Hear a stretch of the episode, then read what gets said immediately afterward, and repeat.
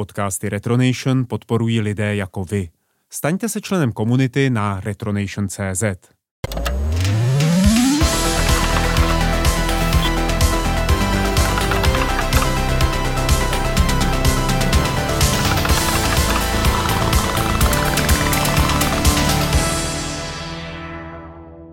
Zdravím vás, milí diváci, mé jméno je Martin Baňo, vítám vás u dalšího Wolfcastu, vítám tady i naši hlavní hvězdu Michala Rybku, a.k.a. Wolfa, ahoj Wolfe. Dobrý den. Dnes si budeme povídat opět o historii multimédií, budeme pokračovat z minula, kdy jsme se bavili o tom, jaký je rozdíl mezi digitální a analogovou hudbou, záznamem hudby, o tom, co je to multimediální počítač, že potřebuje vlastně nějakým způsobem zpracovávat velké streamy dat, eh, někam je ukládat, jak vlastně funguje digitální audio, jak vzniká, jaká je historie digitálních formátů a o kompresi. No, ale já vím, že existují i alternativní nekomprimované formáty. Je to tak, Wolfe? Existují alternativní nekomprimované formáty, u toho se pozastavím, protože to je velice zajímavý případ. DSD neboli Direct Stream Digital, označovaný též jako DFF nebo DSF z roku 1996, a když řeknu, co to je, bude to působit naprosto nepochopitelně. Je to jednobitový formát vytvořený delta sigma modulací se vzorkovací frekvencí 2,8 MHz. Vyvinuli to Sony a Philips pro Super Audio CD. A takže jak jsme se bavili o tom formátu Super Audio CD, tak to je vlastně médium, které obsahuje jednak standardní PCM v těch 44,1 kHz a potom tady tohleto, což je něco úplně jiného, to naprosto fundamentálně jiného. A mě to vrtalo hlavou, hlavně si prostě říkáš, dobře, tak CD má 16 bitů, ale jak sakra může být jednobitová modulace lepší než 16 bitová? To se nedává smysl, že jo? No. No a ta pointa je totiž v tom, že lidi ze Sony a z Philipsu si řekli, fajn, digitální hudba je super. Co kdybychom udělali digitální hudbu, která bude mít podstatně blíž konstrukce těm přehrávačům? A eh, oni si vlastně řekli, že máš digitální zesilovače, které fungují tak, že vlastně do nich tlačíš, jestli, jestli budou dát větší výkon nebo nižší výkon. A oni se zamysleli nad tím, že vlastně to, co čteš z média, je prout 0 a jedniček. Buď to, to můžeš interpretovat jako čísla, budeš to číst jako čísla, dekoduješ číslo, převedeš ho na jeho úroveň, pošleš ho do převodníku a vyleze to. A nebo budeš ten stream jedniček a nul číst skutečně jako stream jedniček a nul. A budeš s tím pracovat eh, způsobem, kterému se říká PDM, Pulse Density Modulation, což je jednobitový systém. Jak to funguje? Já jsem dlouhodobu hledal analogii, jak, tak, jak ten systém popsat. Podle mě nejlepší analogie je Flappy Bird. Znáš Flappy Bird? Ano. Flappy Bird funguje tak, že ty boucháš do obrazovky a tam ti letí pták. Když nic neděláš, tak ten pták klesá. Když boucháš ty obrazovky, tak stoupá. A když boucháš přiměřeně, tak se drží v rovině. A přesně takhle funguje Pulse Density Modulation. Ty prostě sek- sekvence jedniček znamená, že tlačíš vlnu nahoru, nahoru, nahoru, nahoru, nahoru, nahoru. Když přijde nula, začne to padat. Když tam máš kombinaci jedniček a nul, tak ti podle toho vytváří stoupání anebo klesání. Maria, to mi připomíná kopčema, který buší pazourkem do, do druhého pazourku. Nebo nevím, přijde mi to hrozně takový mechanistický. Je to mechanistický a to proto, že se to velice, velice snadno uh, transformuje do zesilovače. Mm-hmm. Ty zesilovači děláš úplně to samý, že prostě do nich bušíš a říkáš zesiluj, zesiluj, zesiluj, nic. Zesiluj, zesiluj, nic zesilu nic, zesilu nic, zesilu nic, zesilu nic a tím tím způsobem to moduluje. Okay. Takže to je násobně jednodušší pro to přehrávání. To je první výhoda. Druhá výhoda je, že to strašně blbě kopíruje. Což z hlediska Sony, který to je výhoda. jejíž podnikatelský eh, záměr je z 50% založen na boji proti pirátům. docela, docela výrazná feature. Mm-hmm. A ty navíc ještě můžeš podle toho, jak si určíš tu základní frekvenci, určovat, jaký detail budeš mít v té skladbě. Takže máme DSD 64, eh, což je jednobitové kódování z 2,8 MHz a to je originální formát pro Super Audio CD. Potom máme DSD 128, což je double DSD, který má 5,6 MHz a potom máme DSD 256 nebo Quad DSD, s 11,3 MHz. Jinými slovy, můžeš dosahovat podstatně vyšší přesností. Tenhle ten formát eh, dneska už se moc nepoužívá, protože sice má výhody pro implementaci těch samozřejmě přehrávačích, ale počítače to nemají úplně rády a extrémně blbě se to edituje. Extrémně blbě se to edituje, protože u toho PCM se můžeš podívat na libovolný vzorek a víš, jakou to má úroveň. To znamená, že jsi schopen prostě bez problému stříhat tu skladbu a tak dále. Prostě si řekneš, tady vystříhnu to na ten kus a dá se s tím skvěle pracovat. U DSD máš jenom tu diferenční informaci o tom předchozímu vzorku. Takže prostě v okamžiku, kdy chceš udělat takovoukoliv úpravu na tom DSD souboru, tak ty musíš dopočítávat zpětně, jakou tam máš vlastně původní úroveň. Takže když s tím pracovali, tak zjistili, že ten jejich workflow typicky vypadal tak, že oni použili na začátku ten PCM eh, formát, který nakonec skončil v tom DSD formátu, který se hodil pro to přehrávání, ale ne pro to editování. A s tím, jak se zvyšovala kvalita té zaznamenávané hudby, tak se přešlo na něco, co se říká DXD, Digital Extreme Definition, což je vlastně klasicky PCM, ale v extrémním rozlišení, kdy se používá uh, eh, 24 bitů a 352 kHz, což je 8 krát víc než CD. No a tenhle ten formát byl původně určený primárně pro vytváření těch záznamů. Prostě to nahraješ v tom velmi vysokém rozlišení, tam si to nastříháš, digitálně zpracuješ a pak z toho vzniká buď to, to PCM pro CD, nebo má to vzniká DSD pro Super Audio CD. To byla původní myšlenka.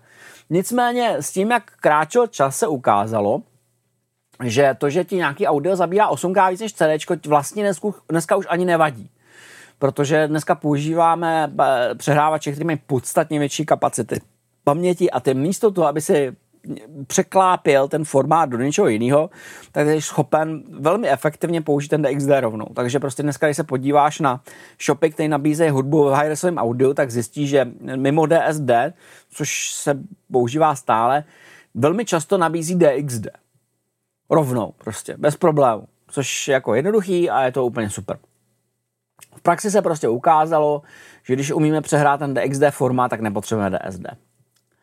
No a teďka přichází ta důležitá věc. Jak jsme, se, jak jsme se bavili o tom, jak nám kynou ty soubory, jak jsou prostě větší a větší. Nicméně eh, velmi důležité hnutí, které se objevilo v 90. letech, se právě zaměřilo na maximální kompresi. Týkalo se nejenom videa, ale audia. A komprese, eh, komprese audia se dá dělat dvěma způsoby. Dá se dělat bezestrátová a ztrátová. Ta bezestrátová je principiálně jednoduchá. Je to něco jako aplikace zipu na to audio. Vezmeš si prostě ten PCM formát, aplikuješ na to nějaký vhodný kompresní algoritmus, eh, který typicky ví, jakou strukturu má audio a ten ho zkomprimuje přibližně na 50%. Dokáže se šlápnout o 50%. Ale ty můžeš jít ještě mnohem dál a to je založený na psychoakustice, což je nauka o tom, jak lidské ucho vnímá hudbu. A to je strašně zajímavé, protože se ukazuje, eh, že lidský mozek vnímá realitu docela zvláštním způsobem. Eh, existuje gigantické množství fenoménů v psychologii, které se týkají vnímání ze kterého chápe, že to, jak my vnímáme realitu, je zřejmě dost odlišné od reality jako takové, protože náš mozek si s tím dělá prostě psí kusy. Jasně. Eh, v okamžiku, kdy mu, kdy mu ukazuješ obrázky rychleji než 24 obrázků za sekundu, tak to vnímá jako pohyb, že jo? což mhm. například mm-hmm. pro mouchu jako je divná slideshow. Ale my to prostě vnímáme jako plynulý pohyb. A to se týká i, i psychoakustiky, kdy se už v roce 1894 objevilo, nebo americký fyzik Alfred Mayer objevil, že existuje něco, čemu říkal auditory masking, neboli vymaskovávání audia. Což funguje tak, že když najednou zazní dva tóny, tak vnímání toho nižšího znemožní vnímání toho vyššího. Je tam prostě vztah, že ten hlubší tón ho kompletně vykryje, vůbec ho nevnímáš. A vznikly takzvané, takzvané psychoakustické eh, křivky, v roce 1959 Richard Erme vytvořil kompletní sadu křivek podle frekvence, kdy popisoval ten, ten jev, jakým způsobem funguje. A dál se zkoumalo v 60. a 70. letech. Opět, ta motivace byla od přenosu dat, protože eh, lidi z telekomunikací rádi vyhazují z tvé komunikace to, co považují za zbytečné, aby tam dostali více placených zákazníků. Takže se tím tím začali zabývat. A e, najednou se ale ukázalo, že tohle to, co děláš na e, jakoby pragmatickém signálu, jsi schopen velmi efektivně dělat i s hudbou. A tohle to se použilo u něčeho, co my známe velmi dobře, u ztrátového kodeku pro audio MP, MP3, nebo MPEG 1 Audio Layer 3 z roku 1993 od of Society, kdy tohle to využili jako první. A to, teď je strašně důležitá věc ta, že mm, spousta lidí si myslí nebo odnáší si pocit, že tahle ta ztrátová komprese vyhazuje jenom uh, ty části akustického spektra, které nejsou slyšitelné, ale to není pravda. Oni ve skutečnosti slyšet jsou, jenom to, to, to psychoakustické maskování je, je odstraňuje. A existuje, existuje naprosto nádherný experiment, který se jmenuje The Ghost in the MP3 od Ryana Margieho, který vzal písničku Tom's Dinner od Susan Veggy, provedl na ní kompresi MP3, potom to dekomprimoval a odečetl to od té původní skladby a vznikla z toho reziduální skladba, který říká Modernist. Ta skladba je na internetu, dá se dohledat a to, co posloucháte, je skutečně duch MP3. To je prostě část té skladby, kterou ty algoritmy vyrazily. A je naprosto slyšitelná a je taková jako divně přízračná. Tak je to fakt jako zvláštní, že teprve v okamžiku, kdy jako si tohleto poslechneš, ti dojde, že skutečně ztrátová komprese vyráží slyšitelné části skladby, které jsou pouze zamaskovány ne- nedokonalosti tvého vnímání. Takže kdyby sem přistáli mimozemštění, kteří by prostě netrpěli tímhle tím problémem, tak by naprosto nechápali, jak můžeme poslouchat MP3, protože zní úplně jinak než ta původní skladba.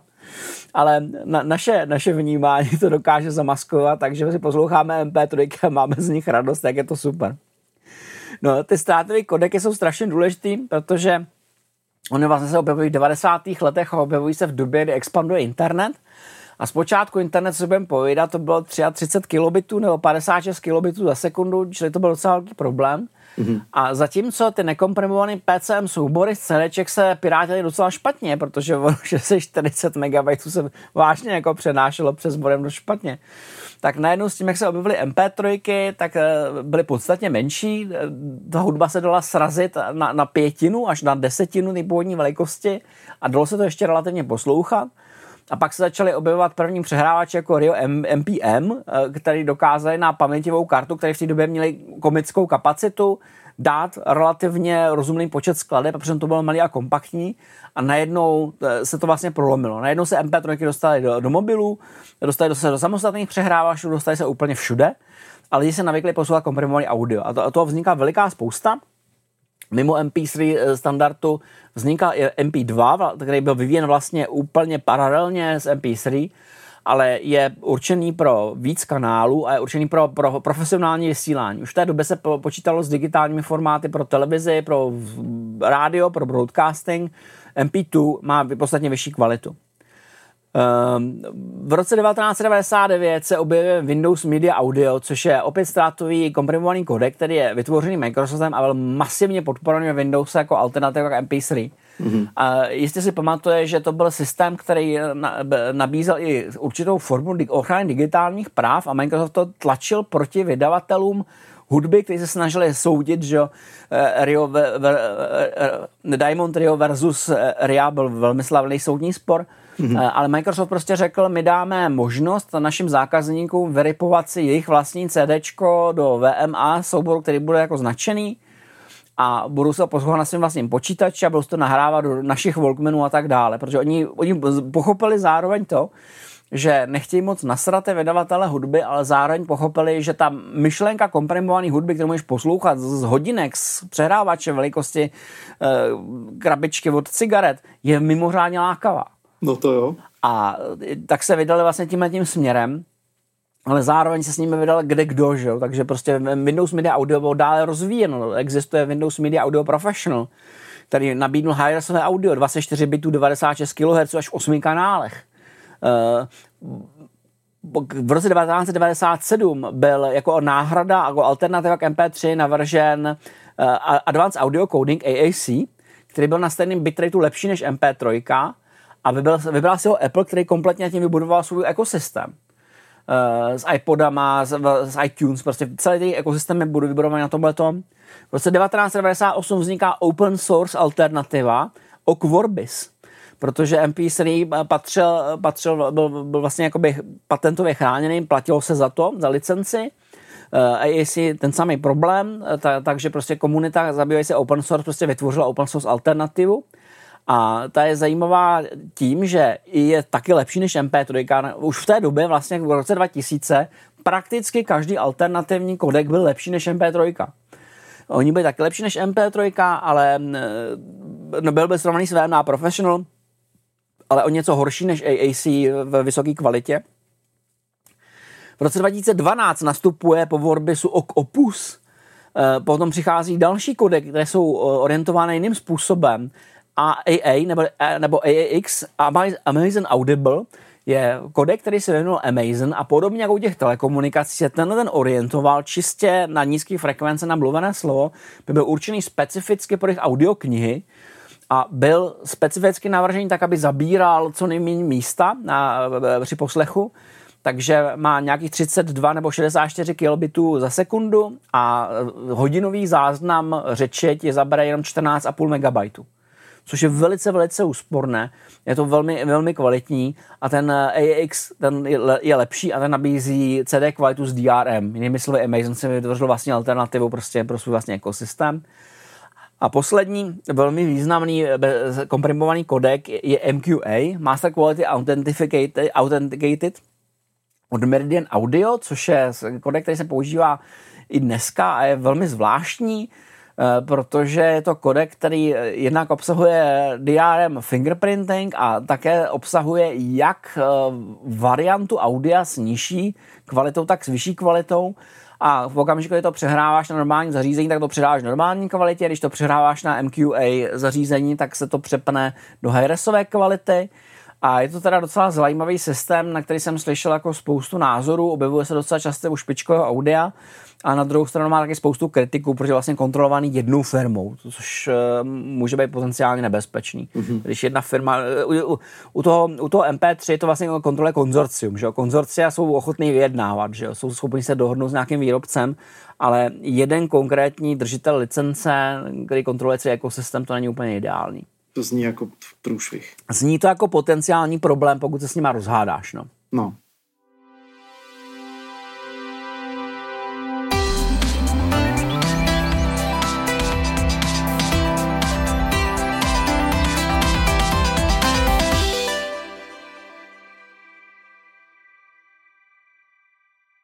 Eh, samozřejmě to to jsou ty ztrátové komprimované kodeky, potom máme ještě bezestrátové komprimované kodeky, které jsou taky velice významné.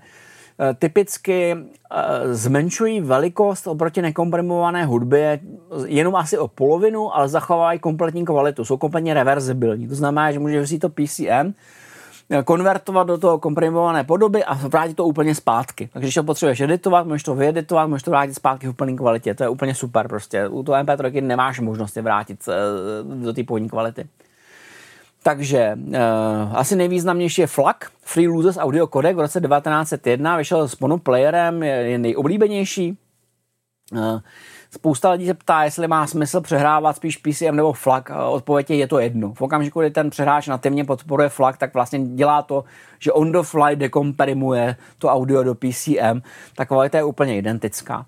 Uh, zajímavé je, že i ti větší výrobci si uvědomili, že mimo té komprimované kvality chtějí mít nekomprimovanou, takže Microsoft vytvořil VMA Lossless v roce 2003 Uh, Apple vytvořil Apple Lossless Audio Codec ALAC. Uh, to, co je strašně zajímavé, je, že když si přehráváš hudbu nebo když si používáš iTunes, tak všechno se tváří jako AAC. Ty nejsi schopen rozeznat, jestli používáš komprimovanou nebo nepokomprimovanou kvalitu, protože celý to je zakopotovaný proti tobě, takže ty jako nevíš, mm-hmm. kterou používáš. Ale existovala i spousta dalších. Monkey Audio neboli Ape z roku 2000, IF Audio Interchange File Format eh, vychází z Apple 1988, potom máme WAVPAK 1998, eh, komprimovaný WAVy, eh, TTA, True Audio, Attrack, Advanced Lossless, Dolby True HD, Shorten, OC PCM, těch bezztrátových komprimovaných kodeků je relativně mnoho, protože upřímně řečeno vzít, eh, vzít originální soubor a nějak ho zakomprimovat je technicky za to jednodušší, než to dělat ztrátově. To, to je mm-hmm. daleko větší, větší magie. Dále teda potřeba ještě vypíchnout jednu věc, kterou se lidi občas pletou, a to to, že file formát nebo souborový formát je často něco jiného než kontejner. Kontejner je vlastně soubor, který obsahuje buď jeden nebo víc těch záznamů, spolu s informací o tom, jak se mají interpretovat. Takže když máš, máš třeba má trošku MKV, nebo ASF soubor, nebo dokonce OX soubor, tak to není samotný audio soubor, ale je to nějaký kontejner, který obsahuje v sobě vložené informace. Ty můžou být třeba smíšený, může tam být třeba víc audiostop a podobně. Je, je dobrý si to úplně neplíst. Potom velmi důležitá věc, která se objevila vlastně po roce 2000, jsou bezdrátové přenosové protokoly, což je něco, něco na přenos audia, které se týká posledního metru mezi tebou a tvým telefonem. Eh, objevilo se to v době, kdy se začala objevovat bluetoothová sluchátka, bezdrátová sluchátka a transportní protokol se liší od těch předchozích tím, že to je kodek, který musí být extrémně efektivní, musí si umět dynamicky volit algoritmy, musí být odolný vůči zarušení, musí mít nízké nároky na kódování a dekodování a extrémní optimalizace vůči latenci. Protože vlastně, když připravuješ MP3 eh, z nekomprimovaného audia, tak je relativně dlouho, jedno, jak to dlouho přemýláš. Nezáleží na tom. Prostě až to bude hotový, jak to bude hotový. U transportního protokolu to není jedno, protože ty zmášeš tlačítko play a ty chceš, aby ti to začalo hrát ve sluchátkách rovnou. To znamená, že to musí být velice efektivní.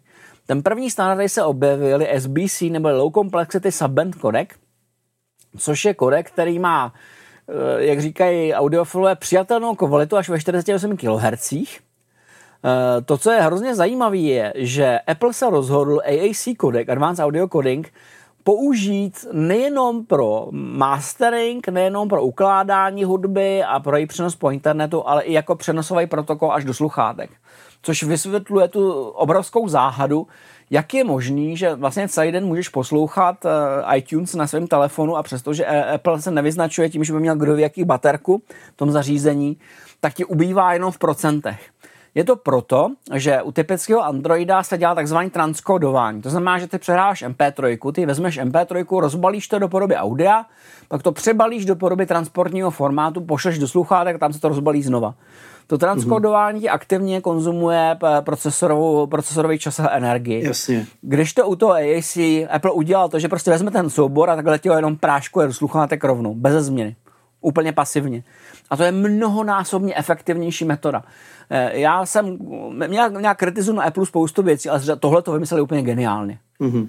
Proč s tím něco dělat, že jo? Proč? Jako není k tomu důvod, jako prostě telefon ti slouží jenom jako úložiště pro tu muziku a to, že na něm kontroluješ to přehrávání, případně ti slouží na něm uh, ten tvůj te- telefonní modul, aby se připojil do nějakého úložiště. Nic víc to nedělá, jenom prostě mm-hmm. to mhm. posílá data a všechny ostatní věci s rozbalením dělá až sluchátka. To je geniální, to je super. Uh, na Androidu máme typický kodek aptX, který vznikl jako proprietární kodek a byl odkoupený Qualcommem. To mimochodem eh, objevíme, eh, ještě o kus dál se dostaneme k videu, že to je taková bě, bě, běžný směr, že prostě nějaká malá chytrá firma s několika geniálními inženýry vymyslí super kodek a pak se koupí někdo jiný a ten na to nabalí ty své licence, prostě asi a potom bojuješ. aptX e, nabízí zhruba CD kvalitu, Eh, potom od toho vzniklo několik dalších variant. aptex HD nabízí 24 bitů ve 48 kHz, potřebuje teda vyšší datové toky, to znamená trošku lepší spojení. Potom existuje aptex Low Latency, což je kodek, který specificky řeší ten problém, že u toho transkodování máš relativně vysokou latenci, eh, udává se u tohoto kodeku 120 milisekund, ale ten low latency má jenom 40, je třikrát efektivnější ale implementačně náročný. Vyžaduje poměrně složitou implementaci a dokonce musí mít svoji vlastní anténu. A nejnovější generaci aptX Adaptive, který vlastně kombinuje všechny ty věci dohromady. To, co je taky další strašně zajímavý trend těch kodecích je, že jejich efektivita roste s postupem doby, ale taky jejich komplexita roste velmi výrazně. A e, typicky se děje to, že přestože se to jmenuje jedním jménem, tak teprve vlastně v okamžiku toho dekodování se nastartují algoritmy a začnou řešit jednotlivé větve, kterými se postupuje. Takže to jejich dekodování není vůbec složitý. Eh, potom, až se dostaneme k videu, tak říkám, každý, chce vědět, jak vypadá složitý dekodování, se podívá, jak vypadá nejnovější HFX eh, algoritmus, který má strašnou spoustu větví prostě a to už fakt není easy. Uh, další významný audio kodek je LDAC. LDAC patří Sony, Sony ho velmi agresivně razí, to znamená, že jejich sluchátka typicky preferují LDAC, oni dokonce nabídli LDAC jako součást Android Open Source Project. Od Androidu 8.0 nahoru. Eh, s tím, že to není jeden protokol, ale jsou to tři protokoly. Jednak je to LDAC 330, který se používá v zarušeném prostředí, ale to nemá ani CD kvalitu. Potom 660 má normální kvalitu a 990 má high-resovou kvalitu, ale ten nemusí fungovat v všech prostředích. Mimochodem hledal jsem, co znamená LDAC jako zkrátka a nenašel jsem to, našel jsem jenom věci typu Learning Disabilities Association of Canada, což asi není ono prostě, takže jak LDAC přišel ke svému jménu, to bohužel nevím od Sony. Existují další alternativy, například Huawei svý vlastní kodek, který se jmenuje HVA, Hi-Res Wireless Audio, Eh, čínští výrobci si zkrátka dobře eh, razí dal svoji vlastní cestu, nechtějí být závislí prostě na Japoncích nebo na Američanech, chtějí mít svoji vlastní. A potom máme ještě některé další zvláštnosti, jako je třeba AirPlay od Apple. AirPlay je zajímavý tím, že je, přenáší data nejenom přes Bluetooth, ale i přes Wi-Fi. Je schopen využívat Wi-Fi, což je velmi odlišný protokol. Je to, je to určený pro přenos, přenos eh, audia spíš v domácím prostředí. A aby to nebylo dosti, ještě musím zmínit dva drátové protokoly, které jsou velmi významné digitální. Jeden je SPDIF, Sony Philips Digital Interface.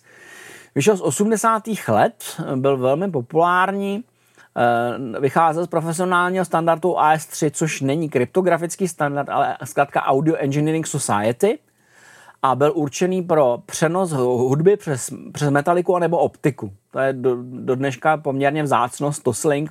Občas se můžeš podívat, že odkryteš takovou tu krytku že jo, na, na přehrávači a on ti červeně svítí, tak to je, to je laser, který ti přenáší eh, digitální audio. Zvládá dvoukanálový nekomprimovaný zvuk nebo osmikanálový komprimovaný a má rozlišení 20 volitelně 24 bitů. Je poměrně starý, už to není prostě takový high-end, jak to, jak to bývalo. To, co naopak je high-end a takový poměrně neočekávaný high-end, je USB audio. Eh, USB audio je něco, co by asi každý považoval za takovou malou ochcávku. Každý se pamatuje také ty malinkaté uh, USB karty, které si můžeš strčit do notebooku, strčit do toho sluchátka, ale ona to není pravda. USB audio je velice komplikovaný systém, velice rafinovaný systém, který je založený na jedné základní myšlence. Ta myšlenka je, že když ty pracuješ s audiem, tak typicky s ním pracuješ eh, pořád ještě v bedně. Máš tam buď to onboard eh, zvukovku, nebo máš zvukovou kartu. Ale ty vlastně pracuješ s tím analogovým signálem po zesílení v prostředí, který je mimořádně zarušený. Eh, když jsem měl kdysi dávno takové ty málo kvalitní zvukovky, tak bylo běžně slyšet, jak ti, že, že, že ti prostě do toho zvuku pronikaly věci typu brumy od větráku, eh, pronikaly ti do toho věci typu aktivní CD mechanika a tak dále. Prostě uvnitř toho caseu je typicky obrovské množství zdrojů elektromagnetického zarušení a ta původní myšlenka byla taková, že dáme ty čipy někam na kraj, když to moc nefungovalo, tak prostě se začaly oplácávat takovým pancířem, vlastně ty nejnovější zvukové karty vysoké kvality jsou jeden blok stínění, uvnitř kterého jsou ty komponenty. USB audio je založený na úplně opačné myšlence. E, říká se prostě, když nedokážeme rozumně odstínit tu analogovou část počítači, tak ji tam prostě nebudeme mít. Jinými slovy, ty vlastně používáš e, jako hudební kaskádu nebo celý audio funguje tak, že se pracuje s ním digitálně a i s USB ti leze pořád ještě digitálně. Je to digitální stream, který může mít dvě různé kvality. Jednak je to USB Audio Class 1, to je z roku 1998, což je dvoukanálové audio až ve 24 bitech 96 kHz high-resové. Genericky je podporované od Windows 8 a funguje tak, že ti vlastně počítač takhle vyblije ten datový stream, to by to dojde do USB digitálně analogového převodníku a teprve tam ti z toho vznikne ten analogový signál. Já jsem si nedávno pořídil také externí USB převodník právě protože vlastně to je velká plechová krabice, do které doleze po dvoumetrovém kabelu audio v nejvyšší kvalitě a on ti to pomocí komponent vyšší kvality zesílí pro sluchátka, takže to je podstatně lepší. A nejenom to, od roku 2009 máme USB Audio Class 2, které podporuje multikanálový zvuk až 32 bitů ve 384 kHz což se často označuje jako high-res USB audio. To není už jenom běžný high-res audio, to je high-res USB audio. Nepodporuje to každý systém, nicméně od Windows 10 už ano. Eh, tyhle ty eh, přenosy mají pořád ještě určité komplikace, když se bavíš s hifisty, který dneska už integruje USB audio jako regulární vstup do svých zesilovačů, tak ti o tom můžou vyprávět celé hodiny, o tom, jaké jsou tam problémy s časováním, s hodinami, s tím, že ty pakety se zrychlou, zpomalou, jak se tam určuje, v jakém pořadí za sebe patří. Eh, jaký problémy nastávají, když to pouštíš přes hub, protože hub není úplně jako super inteligentní rozbočovač, takže občas se tam něco zabrzdí a tak dále, jaké potíže můžeš mít z kabely a tak dále.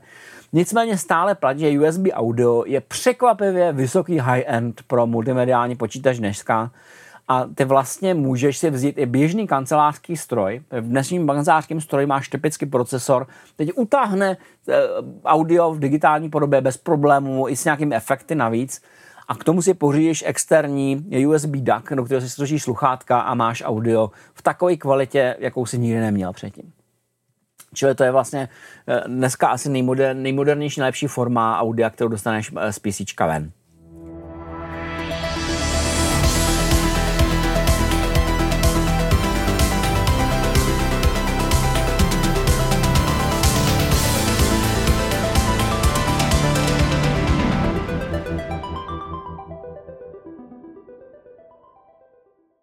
Milí posluchači, dovolte mi vás upozornit, že náš podcast vzniká díky vaší podpoře na Patreonu. E, příspěvky, které nám tam posíláte, nám pomáhají vytvářet e, více kvalitnějšího obsahu a za to každý člen, každý náš podporovatel získává obsah, který není normálně dostupný. E, pokud vás to zajímá a chcete nás podpořit, běžte na patreon.com lomeno retronation.cz nebo klikněte na odkaz u podcastu, případně běžte na retronation.cz.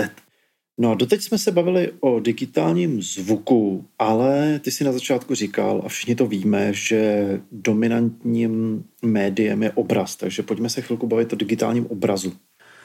U digitálního obrazu, než se dostaneme k digitálnímu videu jako takovému, tak se musíme pozastavit obrazu, protože co budeme povídat, Uh, moving pictures, jak tomu říkají američani. To jsou skutečně pohyblivé obrázky a základem je ten obrázek. A z obrázky doprovází počítače už dlouhou dobu, už vlastně u Apple je máme, máme počítačovou grafiku, máme už i, i předtím.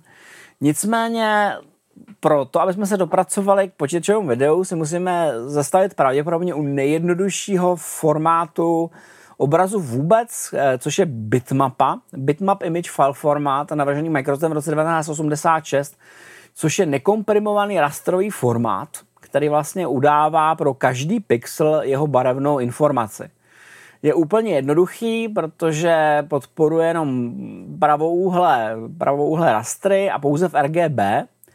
A jeho velikost se dá spočítat relativně snadno, je to vlastně velikost v obrazu x krát y krát počet bitů na pixel. A BMP dovoluje několik formátů, ten nejdůležitější je jednobitový, to je černobílý, Potom je 4-bitový, to je 16-barevný, ten byl důležitý v, v 80. letech. Potom je to 8-bitový, 256 barev, ten byl důležitý na přelomu 80. a 90. let u VGA grafiky a potom se přešlo teprve k té vlastně fotokvalitě, což je 24 bitů a víc. 24 bitů je 16 milionů 777 216 barev a rozkládá se to jako 8-bitová R informace, červená, 8-bitová G nebo zelená 8-bitová B jako modrá informace pro každý pixel. Takže jsou to vlastně eh, tři, eh, tři barevné informace na pixel. Eh, velká výhoda těch rastových obrázků je v tom, že ty můžeš velmi snadno spočítat souřadnice každého toho pixelu a přistupovat k tomu přímo. Takže se s tím dá pracovat poměrně efektivně, pokud pracuješ po bytech Nicméně dost blbě s tím pracuje, pokud chceš na tom založit uh, film, protože to je gigantické. Uh, v té době vznikají uh, efektivnější formáty. Důležitý je TIFF, Tech Edge File formát, který vznikl v roce 1986 u Aldus Corporation a ten je specificky určený pro přenášení grafiky a to hlavně pro přípravu pro tisk takže ty vlastně můžeš, eh, on funguje jako kontejner, může podporovat celou řadu formátů a mimo 24-bitového RGBčka, což vlastně je to samé, co měl ten Microsoft, podporuje 20-bitový CMYK, což je právě určené pro tiskárny. Takže máš vlastně univerzálnější formát, nemusí podporovat úplně všechno, je docela jako složitý, může podporovat více stránkové soubory, takže můžeš tisknout složitější věci a tak dále. Naopak druhým směrem se vydal GIF, neboli Compuserve Graphic Interchange File Format, který vznikl v roce 1985. CompuServe přistoupil k problému tak, že hledal metodu, jak kodovat obrázky pro přenos po, po síti, tedy to ještě nebyl internet, ale po síti. A oni se rozhodli, že zvolí obrázek, který bude mít jednoduchou strukturu, na každý pixel máš pouze 8 bitů, což dává 256 barev, ale je to odkaz do palety, která se vybírá ze 24-bitového RGB color spaceu. Jinými slovy, inteligentní výběrem palety si mohl vytvořit iluzi, že se díváš na něco barevnějšího, než doopravdy je. Je určený pro úsporu dat. V roce 1995 byl vylepšen o animace, animované gify. To, to byla ta slavná doba, kdy jsme mě viděli tancující křečky a do mhm. dneška mm-hmm. máme animované mýmy prostě v podobě gifu. Mm-hmm. Uh, další zajímavou alternativou je PNG, neboli PING, dokonce, což je zkrátka Portable Network Graphics, a dokonce jedna zkrátka říká Pink is not GIF. A vlastně souvisí s tím, že kompresi Lempel Zif Welch LZV, kterou používá GIF, si patentoval Unisys a žádal licenční poplatky od každého, kdo používal GIFy, kdy vyráběl. Takže vlastně v té době vzniká alternativa, která je free a používá jinou kompresi LZ77 a vzniká jako alternativa. Takže prostě te, opět se dostáváme do bodu, který se tam tady neustále opakuje. Malá firma něco vymyslí, velká se to koupí a pak, jde, pak to jde skásnout. V roce 1992 nám přichází asi nejdůležitější formát, který se jmenuje JPEG. Eh, vzniká eh, v rámci skupiny Joint Photographic Experts Group a vzniká celá řada ztrátových kompresních formátů. V té době si uvědomují, že ty rastrová, rastrová grafika zabírá strašně moc místa, ty internetové grafiky jsou zase funkčně hrozně omezené a v té době se začali zabývat tím, jak udělat něco, co vypadá zcela fotorealisticky a přitom je to poměrně efektivní z hlediska paměti. Existuje celá řada subsetů. JPEG EXIF je, používá hlavně digitální kamery. E, potom ta hlavní, na internetu, je JPEG JIF a je založený na řadě triků, které už jsem zmiňoval i u toho audia a my se to teďka trošku vysvětlíme, jak to funguje. Je to opět ztrátová věc, založená na lidském vnímání a vychází z toho, že zaprvé lidi vnímají podstatně líp jasovou informaci než barevnou informaci. Když se podíváš na strukturu lidského oka, tak tam máme tyčinky a čípky a těch tyčinek máme podstatně víc než čípků a ty tyčinky nám detekují jasovou informaci, čípky barevnou informaci.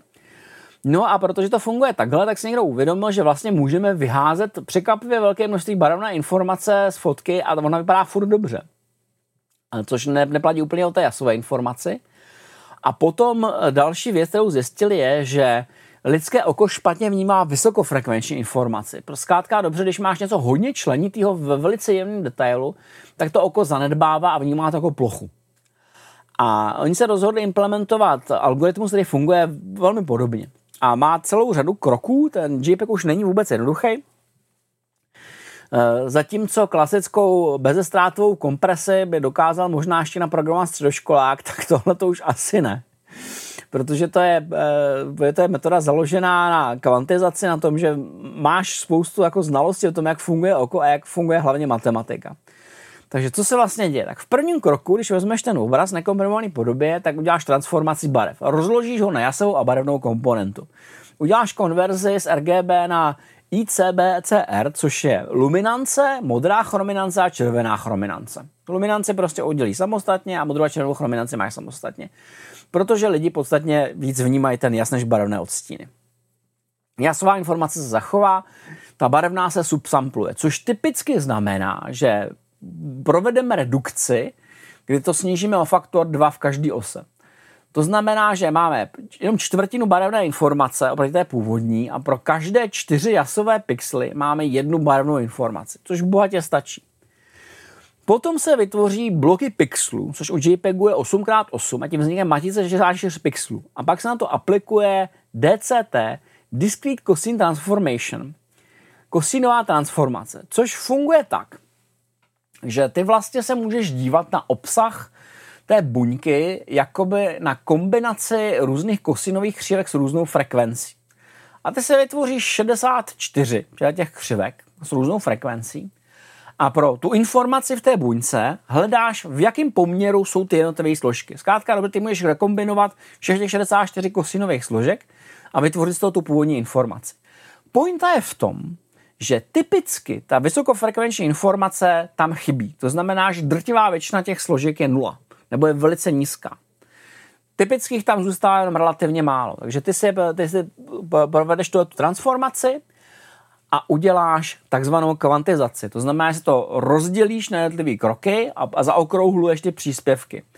Vznikne ti obrovské množství malých příspěvků, ty, ty z těch se stanou nuly, ve zbytku ti zbyde poměrně malé množství informací a pak uděláš to, čemu se říká serializace. To znamená, srovnáš za sebou ty příspěvky takovou cik metodou a z toho vznikne sekvence, která obsahuje typicky velice mnoho nul. Velice mnoho nulých příspěvků a to se dá velice dobře komprimovat. Tak je to takhle srazíš a vznikne ty JPEG, který obsahuje zlomek té původní informace. Dekodování se dělá snadno. Dekodování se dělá přesně opačným procesem, protože ty víš, jaké jsou příspěvky pro každý ten blok, tak to, to, to skombinuješ s těmi jednotlivými eh, kosinými vzorci a vznikne ti původní obraz. To kódování ale není. A hlavně tam můžeš nastavit spoustu parametrů. Ty, když nastavuješ třeba kvalitu JPEGu, máš prostě fotku a říkáš, že chceš mít JPEG ve vyšší kvalitě, nižší kvalitě, tak ty tím typicky nasa- eh, ovlivňuješ ty kvantizační parametry. Jak moc agresivně se budeš chovat při tom vyhazování detailů. To znamená, že když nastavíš velkou kompresi, tak z toho vznikají monolitické bloky, víceméně jako jednotlivé barvy. Ale je hrozně zajímavé, když se na to podíváš, tak existují experimenty, na Wikipedii je třeba kočka, kde má jakoby fotku kočky, která je rozřezaná do segmentů podle toho, jak moc agresivně se komprimuje. A ty zjistíš, že v momentě, kdy se dopracuješ někam k prostřední kvalitě toho JPEGu, tak najednou tam dochází k kvantovému skoku a ty už ho vnímáš jako prakticky kvalitní obraz. Najednou z toho kostičkovaný obrazu je dost kvalitní, protože existuje určitý množství detailů, které už ti stačí pro to lidské oko, aby to vnímalo jako dobrý obraz. A vlastně směrem k ty vyšší kvalitě už až tolik detailů navíc nezískáváš, protože to oko už tam nevnímá. Tohle je hrozně zajímavý eh, proces. Tenhle, celá ta, ta věc není vůbec triviální. Ten algoritmus není vůbec triviální a není triviální ani algoritmicky a není triviální ani výkonově. Takže prostě na začátku 90. let bylo úplně běžný, že když se měřily výkony počítačů, tak se měřila jejich efektivita v tom vytváření JPEGu. Jak moc jim to zavere času. A začátku to opravdu nebyla žádná legrace. Jako to, dneska v podstatě si nastavuješ kvalitu videa a vygeneruješ video, tak v té době se vytvářejí JPEGy. No, a teďka se dostáváme k vlastnímu videu. První e, nápad, jak udělat kvalitní digitální video, se jmenuje Motion JPEG. Motion JPEG, jak říká zkrátka, je strašně moc JPEGů nadspaných za sebe, který vytváří iluzi, uh, iluzi pohybu. Mm-hmm. Ale jak jsme si právě vysvětlili, tak ono dekodovat JPEG není úplně jednoduchý. A hlavně ho vytvářet není vůbec jednoduchý. Ale pointa je v tom, že to, co všechno jsem popsal, bude ještě mnohem horší.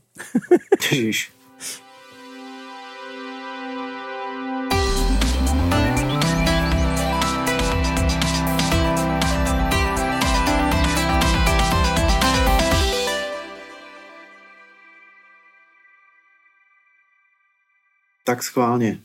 Takže digitální video. Dostáváme se konečně k digitálnímu videu. Digitální video je famózní věc. Je bezestrátový, dá se počítačově generovat, dá se zpracovávat eh, a, a tak dále. Eh, problém je v tom, že to je extrémně nákladný z hlediska výkonu a úložního prostoru, takže vlastně za rozumné peníze se s ním dá pracovat posledních deset let zhruba od doby, kdy se objevil YouTube, se dostáváme do situace, kdy jsme schopni pracovat s klipy v jakési kvalitě. Vezme si, jak je, ještě, ještě prostě před 20 lety, jak to video vypadalo, když se distribuovalo po internetu. To bylo absolutně strašný.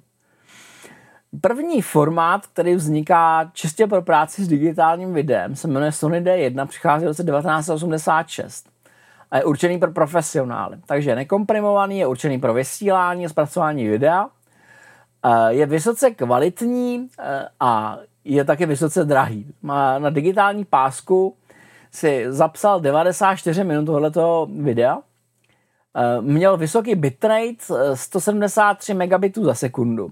V roce 86 šel jako šílený.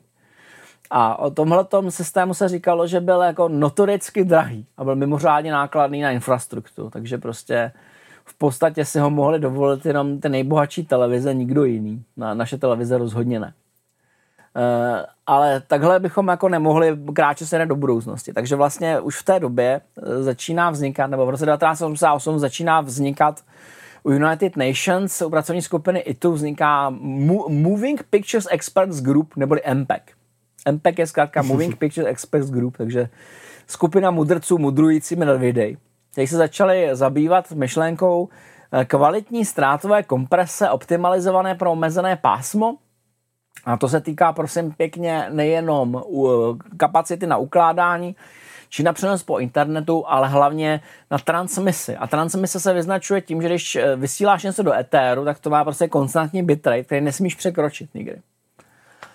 A už vlastně v tom okamžiku, v této době se začaly vymýšlet digitální formáty, které jsou určené jak pro televizní vysílání, tak i pro streaming. Takže to, to se oboje řešilo v podstatě najednou. No a celé to založené na něčem, co se říká motion compensation a funguje to tak, že ty mm, nepřenášíš u toho motion JPEGu je myšlenka taková, že prostě každý snímek je samostatný. To jsou takzvané self-referencing, to znamená, že veškeré informace k rekonstrukci libovolného snímku jsou v obsahu toho snímku. Oni v té době si řekli, no, když se tak díváme na to video, tak vlastně ve spoustě případů je veliká část toho snímku identická. Je tam vysoká míra sebekorelace mezi snímky. Typicky, když máš prostě nějakou scénu, když se vybavíš, já nevím, tahle země není pro starý, tu slavnou scénu, že jak se baví ten vrah prostě s tím majitelem benzinky, tak tam máš dvě kamery. Jedna ukazuje na toho chlapa a druhá ukazuje na druhého chlapa. Drtivá většina toho obrazu se vůbec nehejbe. A oni se toho, toho všimli a řekli si, fajn, to, že se drtivá většina obrazu nehejbe, znamená, že my ho můžeme nechat, že my už víme, co tam patří. To se částečně podílí na tom zvláštním efektu, kterému se říká digitální obraz. Eh, když se díváš na staré filmy, tak, se, tak zjevně vidíš, že to není to samé, co moderní digitální obraz. A to je daný tím, že ve starých filmech máš vždycky přítomnou granularizaci v tom filmu. Mm. Ta se neustále mění. Ten granulární šum na pozadí je pořád jiný. Každý ten snímek se liší. V podstatě nemají žádnou sebe referenci. U těch digitálních ty vyhodíš drtivou většinou ty šumové informace, tam prostě není. A tento pozadí je statický, takže vypadá trochu uměle, protože se opravdu nehejbe. A ty algoritmy udělají to, že vyřežou jen ty části v obrazu, které se skutečně pohybují a velmi inteligentním způsobem do toho streamu vkládají jenom informaci o tom, o tom pohybu. Mm-hmm. Takže ty základní principy jsou takový, že opět, podobně jako u JPEGu, rozdělíš luma a chroma informaci.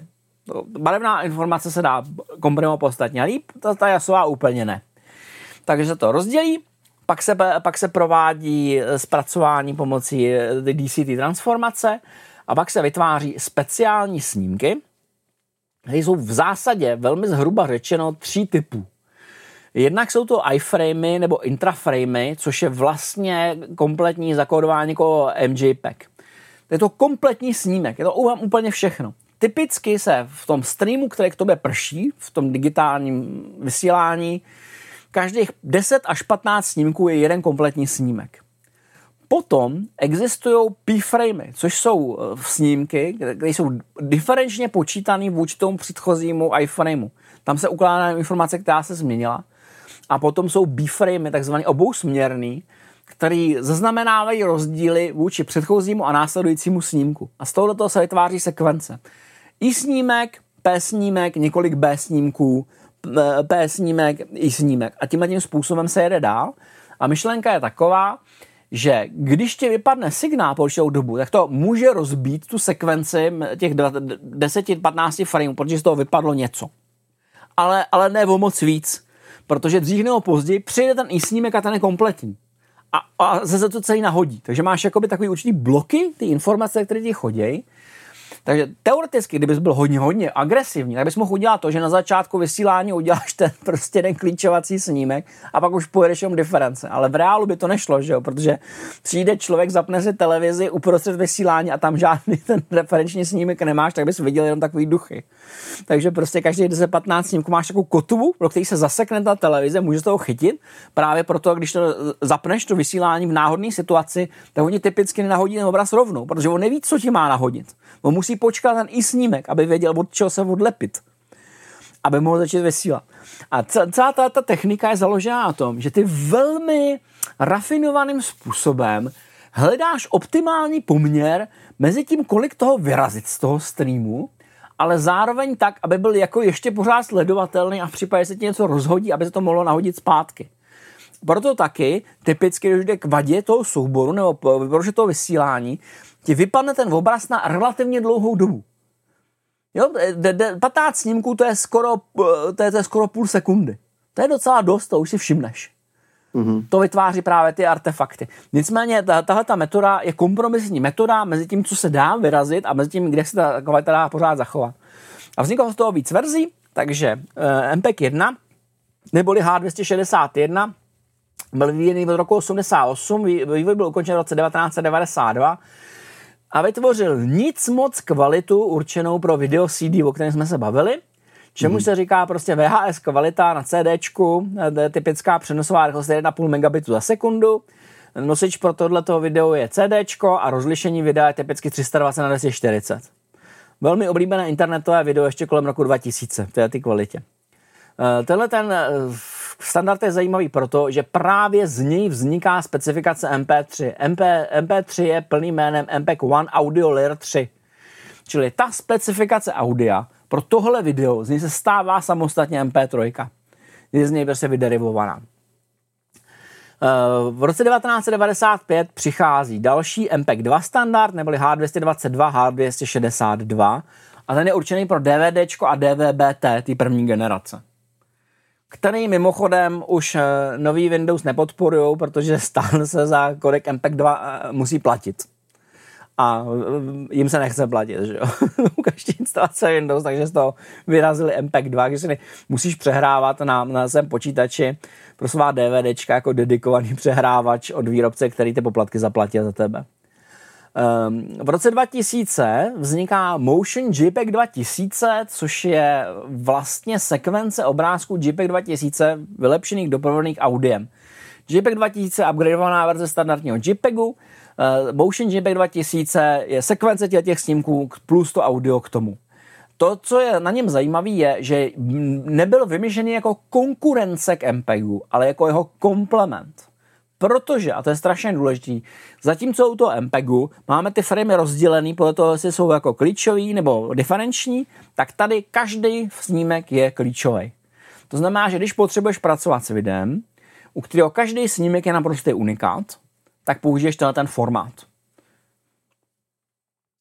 V roce 2013 uh, eh, vzniká formát eh, VP9, vytvořil ho On Technologies a pak byl odkoupený Googlem. A Google ho nabídl jako otevřený uh, royalty free standard a je určen, byl určený primárně pro YouTube. A ta základní myšlenka byla taková, že proč bychom někomu, někomu něco platili, když to můžeme dát zadarmo. Že? Google je prostě gigantická firma a může se dovolit prosazovat svoji vlastní politiku. Nicméně, eh, přestože je podporovaný v browserech, tak se úplně nerozšířil, eh, je, opti- je docela optimalizovaný pro rozlišení nad Full HD, ale je o něco, je, je, je o něco efektivnější z hlediska prostoru, zabírá méně místa než eh, MPEG 4, ale je výrazně náročnější na CPUčko. Algoritmicky je složitější, takže se říká, že o 10 až 40% náročnější. Takže to je takový kompromis, prostě ušetříš něco málo místa, ale zaplatíš za to procesorovým výkonem, což jako není úplně super, třeba u notebooku.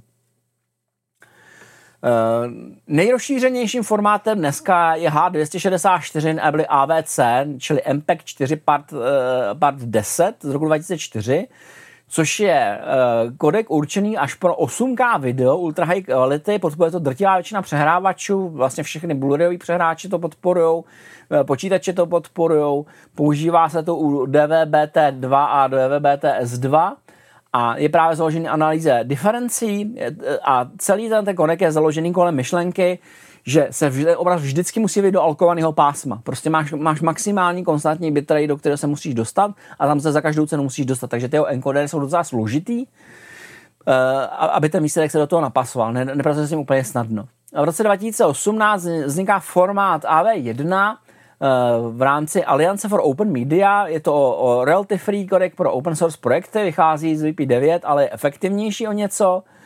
Eh, ale není moc efektivní na procesor, ve srovnání s tím HEVC je až o 60% horší, což jako není úplně prima. Částečně to funguje, to to souvisí s tím, že vlastně po každý se prosadí nějaký takový velký standard, tak se zabudovává hardwareová akcelerace pro ten standard. A když si napíšeš jakoby vlastní korek, který funguje trochu jinak, tak se úplně nevejdeš jako do té hardwareové akcelerace, což jako komplikuje život. Že?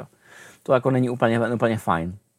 Hmm. Současný nejmodernější kodek je HEVC, neboli High Efficiency Video Coding, neboli H265. Je z roku 2013, eh, podporuje až 8K eh, video v Ultra HD rozlišení eh, a je z hlediska komprese o čtvrtinu až polovinu lepší než H264. Je velice, velice komplikovaný, pokud se chcete podívat, jak to vypadá, tak vám to vřele doporučuji, najděte si k tomu tu specifikaci. Tohle jako není easy, tohle fakt jako není brnkačka. A eh, pochopíte, proč se vám dějou ty věci, že když jste měli starý počítač, na kterém jste mohli se koukat na MP4 eh, videa úplně v pohodě, tak si do toho dáte ten, ten nový HEVC eh, film, nějaký, nějaký zdrojový materiál a najednou se ta věc dáví pod svou vlastní tíhou, protože je mnohem komplikovanější. Dneska už prostě žijeme v době, kdy ten hardware těch přehrávačů se musí šít na míru těm kodekům. Prostě jinak to nejde, jinak je to obrovský problém. No a zřejmě to i bude problém, protože vlastně, protože tohle je taky jakoby eh, licenčně, eh, licenčně chráněný a placený formát, tak eh, Mozilla Foundation se vytváří vlastní konkurenční formát, který se jmenuje DALA, BBC Research vytváří vlastní konkurenční formát, který se jmenuje Dirac. A Cisco se vytváří vlastní konkurenční formát, který se jmenuje Tor. A od, od nich jsem toho moc nedohledal, protože jsem bohužel to neměl dost času, ale pochopil jsem z toho, že zřejmě ani jeden z těch formátů není nativně hardwareově podporovaný, takže na tom nebude kdo ví, jak eh, efektivní z hlediska přehrávání. No a tohle je pořád ještě jsme na té straně přehrávání. My skutečně můžeme se dostat do situace, kdy máte relativně nový hardware, který není schopen plynule přehrát ty kodeky, protože jsou fakt komplexní. A teďka se můžete ještě dostat na druhou stranu, kdy to začnete s tím pracovat. Kdysi dávno Eh, tu práce s videem byla hrozně jednoduchá. Eh, používal se takzvaný Genlock, což je zařízení, který se objevuje u 8 bitů, objevuje se třeba u Philips MSX New Media System, NMS 8280 z roku 1987, anebo u Amigy. Tam byl se objevovat docela běžně. Eh, Supergen, Video Toaster a tak dále. Genlock ale prosím vás pěkně není práce s digitálním videem jako takovým, ten funguje tak, že máte vstupní analogový signál, který vám leze do počítače a ten se tam naprosto přesně synchronizuje s video výstupem z počítače. A ten funguje tak, že vlastně počítač generuje obraz, z níž ta základní barva, background je transparentní. A ten Genlock vezme vstupní videosignál a přes ní překryje ten výstupní signál z počítače a tím do ní dodává grafiku. Je to velice efektivní metoda, nebo byla to velice efektivní metoda v 80. letech a v raných 90. jak přimíchat takové popisky, loga, titulky a tak dále.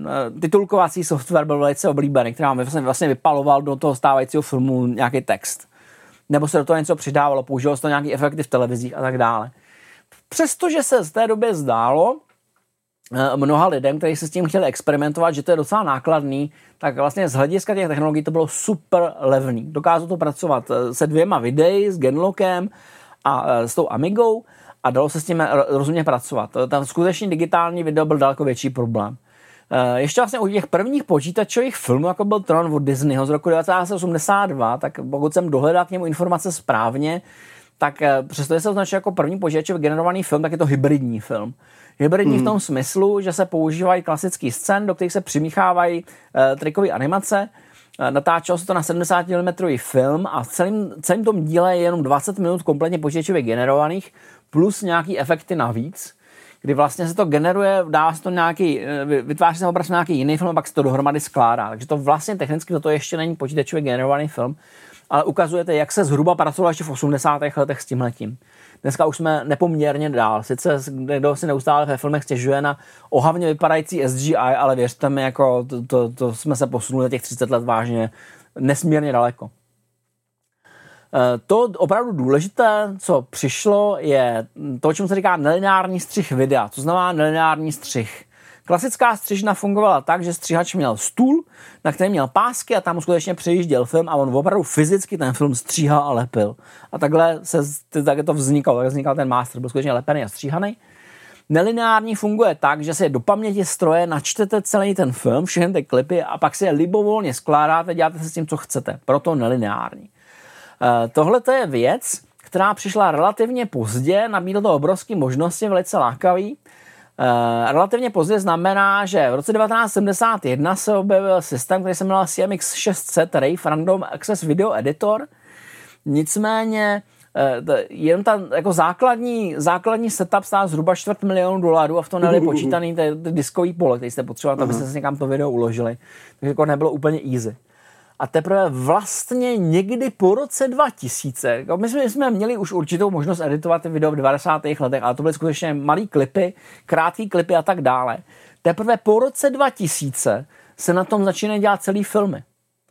Protože teprve po roce 2000 ten hardware dostatečně mohutný, aby to zvládl, takže nám vznikají ten, ty slavný balíky, který známe dneska, jako je Avid Media Composer z roku 1979, Avid Technology, Prostě 1991 vzniká Adobe Premiere, který nejdřív vznikl Supermac Technology a potom odkoupilo Adobe. Uh, Final Cut Pro uh, vzniká v roce 1998 v Macromedia, to odkoupil, Apple. Uh, Vegas Video, Vegas Pro vzniká v roce 1999 u Sonic Foundry, to získal Sony a teďka to má, má Magix a e, zadarmo, nebo pro většinu účelů zadarmo je DaVinci Resolve roku 2004, který vyvinul DaVinci systém a později odkoupil Blackmagic Design.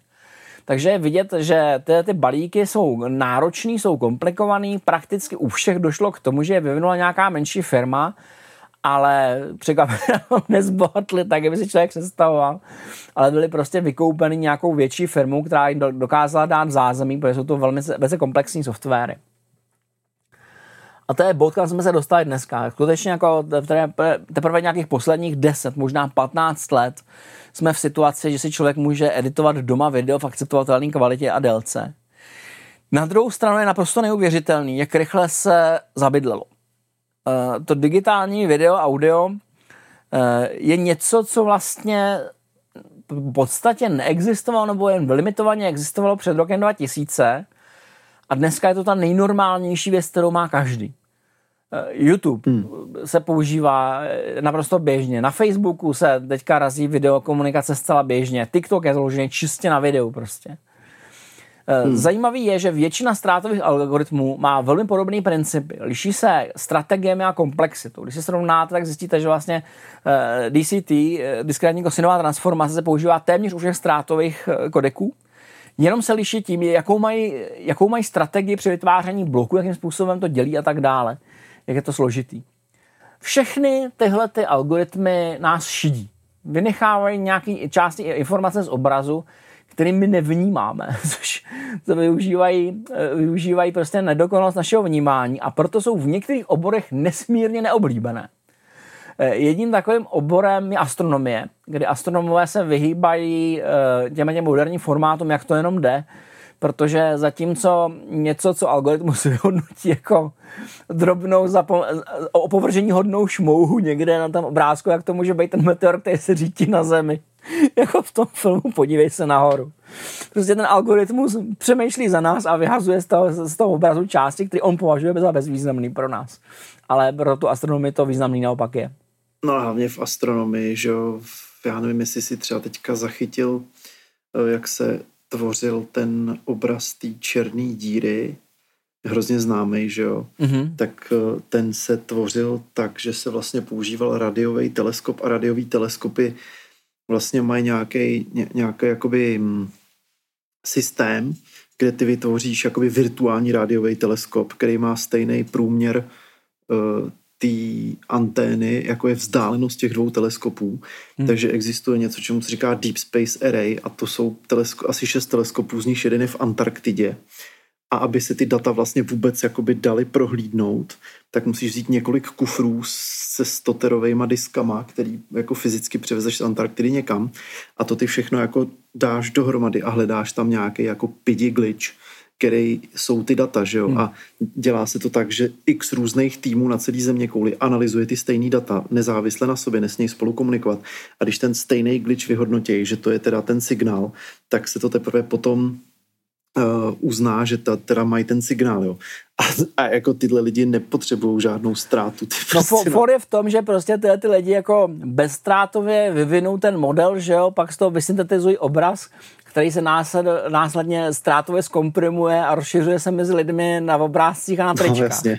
Což je no, to, to hrozně pěkný, jo, že prostě to, to, to, co vidíme, je fakt jako mája, je to svět šálení, kdy prostě no. na ty počítače za nás jako ochcávají realitu prostě a my přijímáme jako skutečnost, ačkoliv to prostě není skutečnost, ale, ale prostě takhle to funguje, no. Ale zajímavý je, že právě v opravdu těch posledních letech, a dokonce řekl bych posledních několika letech, dochází k nesmírné demokratizaci uh, tvorbě audia a video, eh, kdy vlastně je relativně malý tým nebo pár lidí je schopný vytvořit relativně zajímavý videa, případně uh, už ujedou úplně celý z mobilu, protože můžou, protože dneska prostě podpora akcelerace kódování a dekodování je tak efektivní i na telefonech, že se s tím dá pracovat. A tím vzniká, a to je zajímavé, že vznikají dvě různé generace, prostě když se na to podíváš. Ta první generace je YouTubeovská generace, což jsou lidi, kteří tvoří pro YouTube a pokud jako nezamrznou nad tím, že jako mluví na svoji webovou kameru a tím to stačí, tak eh, nezřídka dosahují vysoký proficience, kde mají jako komplikovaný střih, kdy dělají prostě s efektama, eh, v podstatě vytváří jako téměř profesionální dílo. A na druhé straně vzniká to, čemu já říkám TikTok generace. To jsou lidi, kteří jako vyloženě na sebe namíří ten telefon, něco na to udělají a doplní to automatickýma efektama, který za tebe dělá ten stroj sám. Nějaký palety těch funkcí, kterou tam mají a to je jako taky jako pro ně obsah. Což samozřejmě míří úplně jiným směrem. Jo, ale já si, jakoby, hele, když si vemeš, jak vypadaly první jako gify na internetu, tak většina z toho byly taky s prominutím blbosti, jo. A ten kvalitní obsah vlastně vzniknul na tom YouTube a teď ty no, moderní platformy to trošku jako tlačí zase do takového toho prostě... Nicméně bych jako cynicky řekl, že na GIFech nikdy nevznikal kvalitní obsah, protože si se vidím spoustu animovaných mýmů a je prostě vidět, že ten GIF vypadá prostě dnes už naprosto otřesně, že prostě ta, ta paleta je na tom vidět, no, je to prostě... No, jasně. ohlodaný. A přestože lidé vnímají barvu méně než jas, tak prostě pořád vnímáš, že to vypadá dost hnusně. Jo, ale snažím se říct, že prostě bych z toho neviděl úplně tu současnou jakoby generaci. No já je nevidím, já jenom prostě pozoru ten rozdíl. No ten, no ona ta technologie, nebo ty platformy samotné k tomu jakoby směřují, jo. A to hmm. samozřejmě nějak souvisí s těma lidma, kteří je používají, ale uh, vždycky tady byly prostě kvalitní obsah, neříkám, že GIFů, ale třeba internetu ještě starodávného a vždycky tady byly tyhle ty jako low-endový nechci to ani nazvat, to ani nejde nazvat slušně, jo. A mění se jenom ten poměr a bohužel jakoby je fakt, že ty platformy si tak nějak uvědomují, že kvantita je důležitější než kvalita eh, z hlediska jakoby toho konzumenta a tak se tomu přizpůsobují. No, eh, já, já, eh, já úplně jako nechci soudit do budoucna, jo? to je čistě jako pro, pro mě observace, jako přijde mi na tom zajímavý to, že vlastně systémy, které byly finančně nedostupné v 80. letech, se stávají dostupnými kolem roku 2010 a má je v, v kapse každý, kdo se stáhne TikTok dneska. Hmm. Jo, když se to stáhneš prostě pro telefon, tak tam prostě dostáhneš, dostaneš celý, celý studio v podstatě. Jasně. Což je jako docela zajímavý posun. Zároveň je hrozně zajímavý, že stále existuje sentiment analogu, který zažívá renesanci. Dneska existuje analogová renesance, že lidi uh, se vrhají zpátky na vinily, dokonce na audiokazety a tak dále. Z nějakého sentimentu prostě uh, je to možná jenom sentimentální, ale je to hezký. Jako podle mě to přijde jako docela, docela cute. No. Jo, je to rostomilý. V, v hudbě je to hodně vidět, že jsou lidi, kteří teďka zase začínají prostě sbírat kazety. Jako moc nechápu proč. Jako je to, je to jako je to vlastně něco jako retro gaming, že jo? Jsme hmm. retronation.cz, tak to samý se děje jako ve všem, včetně v oblečení. Dneska, když se koukáš na uh, ty devadesátky, že jo, seriál. No, ta estetika se hodně vrací, já jsem třeba koukal, no. uh, je, je, je, kanál, který se jmenuje Night Mind a ten se zabývá takovým internetovým hororem, takovým ten found footage a tak dále, internetovým hrama že ty jsi přes přes ty, ty live hry, tak oni mají vlastně hry na klus, že, jo? že si prostě publikují jako, mm-hmm. jakoby v nějaký videa, ty obsahují nějaký jako klus a ty si to něco dedukuješ a je vidět, jak oni tam strašně moc používají estetiku VHSek. Mm-hmm. Počínaje tím, že to je zašuměný, že do toho jako mixují umělej šum, eh, to končí tím, že se do toho dávají takové timestampy, že jo, který tam vždycky byly, ty mm-hmm. kamery ti dávaly, vždycky tam otiskli prostě nějaký datum, čas. A to se používá jako klus vlastně, když hraješ tu hru, protože ten, máš tam nějaký čas, že můžeš srovnat ty záznamy za sebe a tak dále. Je to docela, mm-hmm. docela, docela prýma, no. Digitální technologie nicméně kvantitativně vítězí, protože jsou nesmírně praktický. A říkám, z hlediska vydavatelů jsou až příliš praktický. protože to svádí k piráctví v neomezené míře. Protože zatímco dřív, eh, zatímco MP3 dovolila, dovolila pirátit jedno CD a DivX dovolil pirátit jeden film, tak dneska prostě se pirátí celý katalogy prostě o desítkách gigabajtů, prostě celý knihovny. No, prostě. Dneska, ani, dnes, dneska už to rovnou vztahuješ upirátěný, že z, z obrovských repozitářů. Ano, který... a dokon, dokonce je vidět, že i, i Piráti jsou rozmlsaní a také preferují high-resové formáty. No, ježiš. připadá no, hrozně vtipný. Rozumíš, to už, to už to, to, to, taky to korzárství prostě v tom saténovém obleku a v rukavičkách. Prostě, už se nezabýváš jako běžným nákladem a už tě zajímá jen to prýma zboží. No, buď jak buď, stále se, stále, a to je strašně zajímavé, stále se zdaří snižovat datový objemy za cenu nárůstu komplexity algoritmů, že prostě pořád vidíme ten trend, jakoby komplexity těch algoritmů neustále roste uh, a jako pořád se to dá srážet. Jako když se objevil první DivX, tak já jsem si říkal, že to prostě porušuje zákon zachování informací. Dokážeš jakoby vyrazit z toho obrazu tolik informací, že najednou to, co bývalo celovečerní film, 1,5 hodiny se děje do prostoru, když jsem měl předtím jenom jako hudební stopu v polovičním rozsahu, no, tak najednou tam dokážu vrazit. A ukazuje se, že uh, chytří lidé vyvíjející algoritmy to dokážou jako ještě se šlápnout o třetinu a ještě prostě o třetinu prostě a furt dokážou zmenšit. A furt jim to funguje, je to docela dobrý a to jim připadá fakt zajímavý. No a ta poslední trend, který se objevil, je post-processing upscaling. Uh, post-processing upscaling, tomu jsem se moc nezabýval, protože to, to, to, to je spíš jako nová technologie než stará technologie.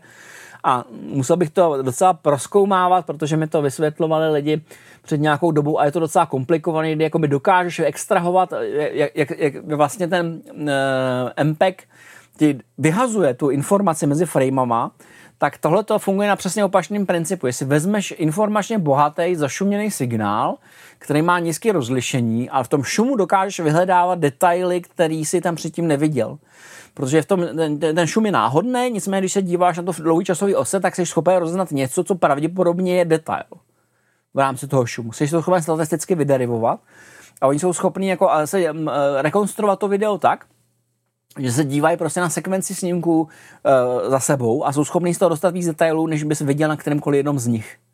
Mm-hmm. Což je jako extrémně zajímavý a dokonce na to používají technologie umělé inteligence, neuronové sítě, kdy v okamžiku je ta neuronová síť pochopí, na co se to dívá, tak ví, jak to má upravit.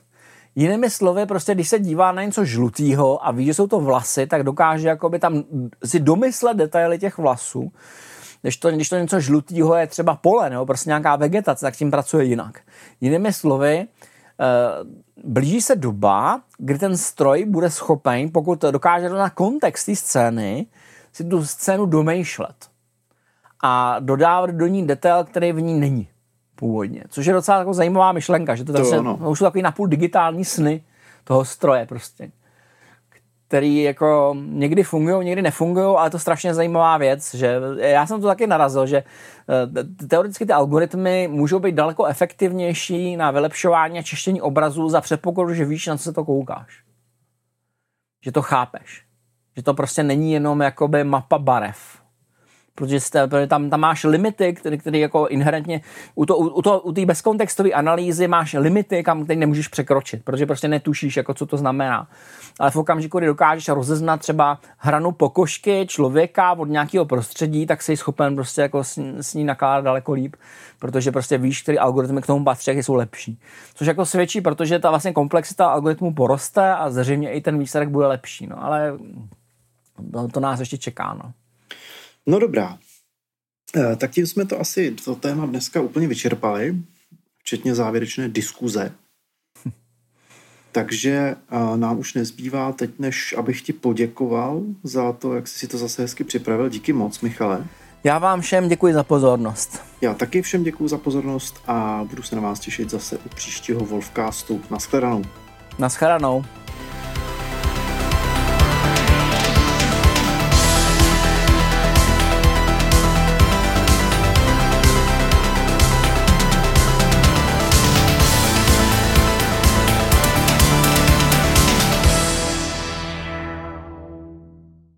A to je konec. Ale nebojte, další epizoda se připravuje. Zatím můžete Wolfcast ohodnotit v podcastových aplikacích, ať se o něm dozví více lidí. Udělá nám to radost. Zajděte se podívat také na retronation.cz, kde najdete seznam předešlých podcastů a všech videí, které pro vás s pomocí komunity produkujeme. Nezapomeňte si nás přidat na Twitteru zavináč retro.cz. Děkujeme vám!